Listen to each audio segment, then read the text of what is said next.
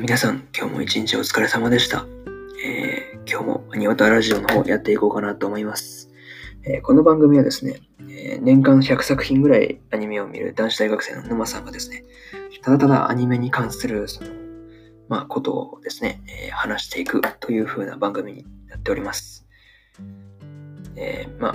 軽く、まあ、気長に聞いていただければなというふうに思います。それでは本編の方早速移っていこうと思います。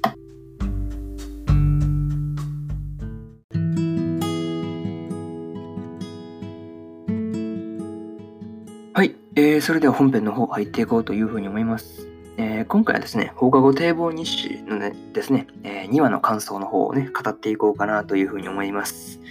で、えー、あれですよ。まあ、気軽に聞いていっていただければなというふうに思います。まあ、あらすじはですね、えー成り行きで入った堤防部で釣った魚を自宅に持って帰ったヒナ。田舎の生活に馴染めるか不安だった両親もその様子を見て一安心です。ヒナは釣れた時の感触に感動し、美味しい魚が食べられることもあって、せっかく入った部活を楽しもうと意気込みます。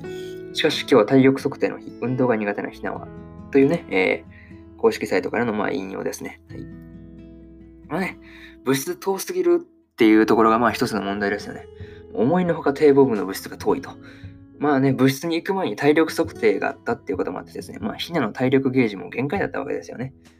でね、ほんと、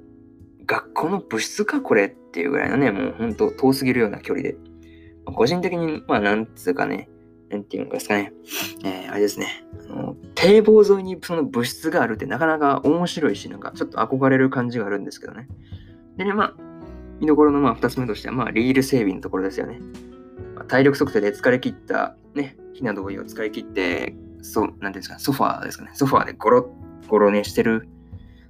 まあ、黒岩からの頼みでですね、まあ、リール整備をすることになったんですよ。まあね、その逃げようとする夏美にですね、まあ、堤防部の伝統だからと言ってやらせようとする黒岩ですよね。まあ、ひなとはいえばですね、ひなはといえばですね、まあ、絡まった糸を見るとほどきたくなるっていう、まあ、なんていうんですかね、癖っていうんですかね、なんかそういうのあるじゃないですか。あるんですね。まあ、それでまあ、あなんていうんですかね、一瞬でそのリールの糸をバーッとほどいてしまうんですね。で、その後のそのリールの整備のさ、整備のですね、あのー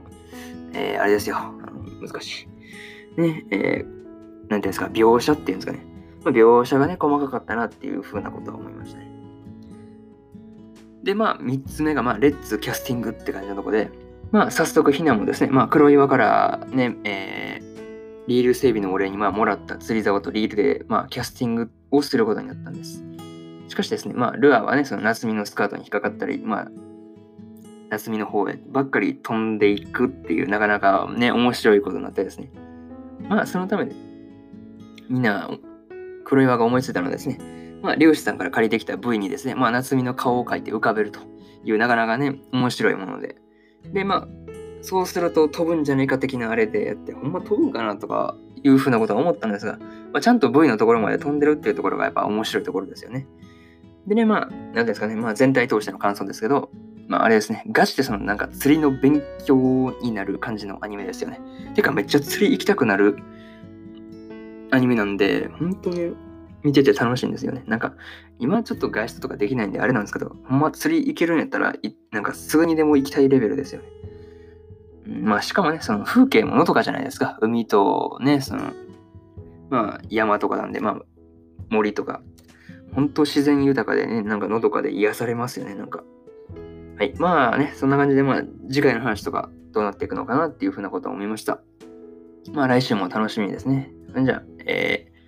ー、あや締めのパート、移っていこうと思います。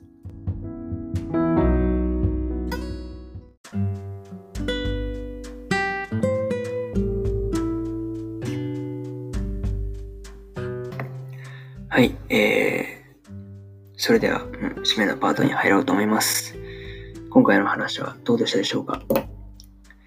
まあ、これからも基本アニメの感想を、まあ、このアニオタラジオの方では発信していこうと思っておりますので、まあ、ぜひご興味持てた方、また聞きに来ていただけると嬉しいです。それじゃあまた次回のラジオで会いましょう。バイバイ。